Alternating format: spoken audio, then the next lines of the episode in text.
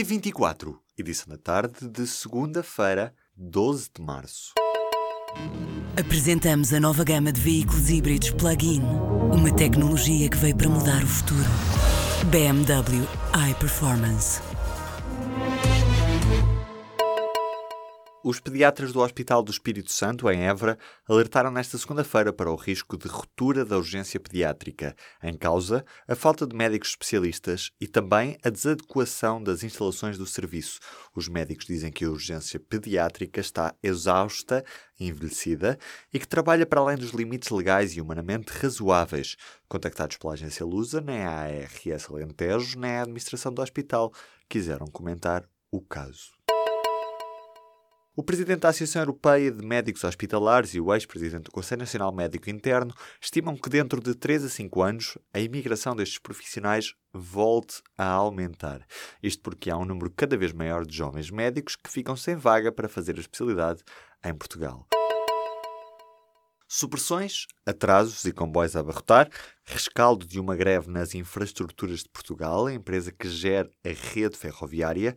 Nos carris, na teoria, um em cada quatro comboios circula, uma obrigação dos serviços mínimos, mas os números mostram que nem todas as obrigações de serviços mínimos estão a ser cumpridas.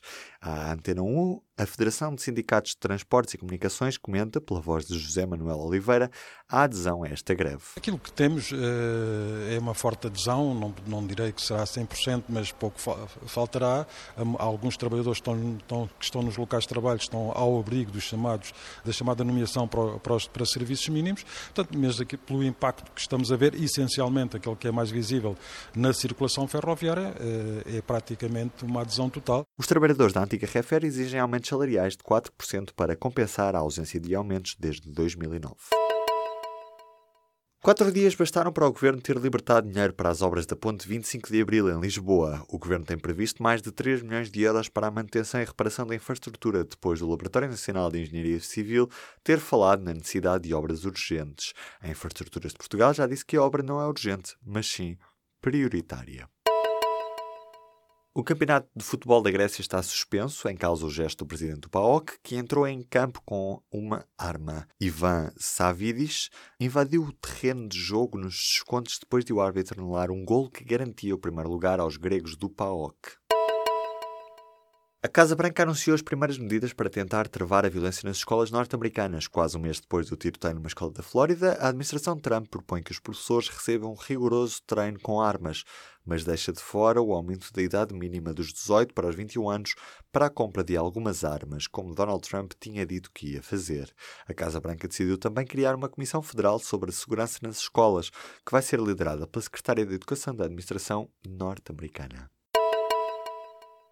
Elon Musk continua com a cabeça no espaço. O multimilionário dono da SpaceX quer fazer voos interplanetários já em 2019. O objetivo, diz, é assegurar a sobrevivência da espécie humana. O também fundador da Tesla diz ser preciso construir refúgios noutros planetas para salvar a humanidade daquilo que se chama de Idade das Trevas. O objetivo é que a longo prazo se construa bases na Lua ou em Marte. A nós teve lucros de mais de 124 milhões de euros, um aumento de mais 37% no último ano. Em relação ao período homólogo, a empresa vai pagar 30 cêntimos por ação, relativos ao ano passado, um aumento em relação aos 20 cêntimos pagos em 2016. Hubert de Givenchy morreu no passado sábado, aos 91 anos, durante o sono.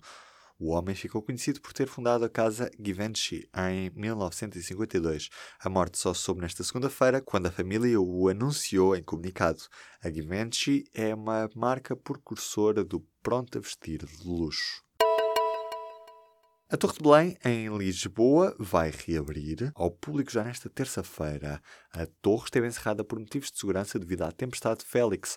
O monumento vai voltar a estar operacional depois de ter sido reparada a ponte de acesso pedonal e o sistema de eletricidade que ficou danificado devido à quebra de vidros nas vigias, o que permitiu a entrada de umidade para o sistema.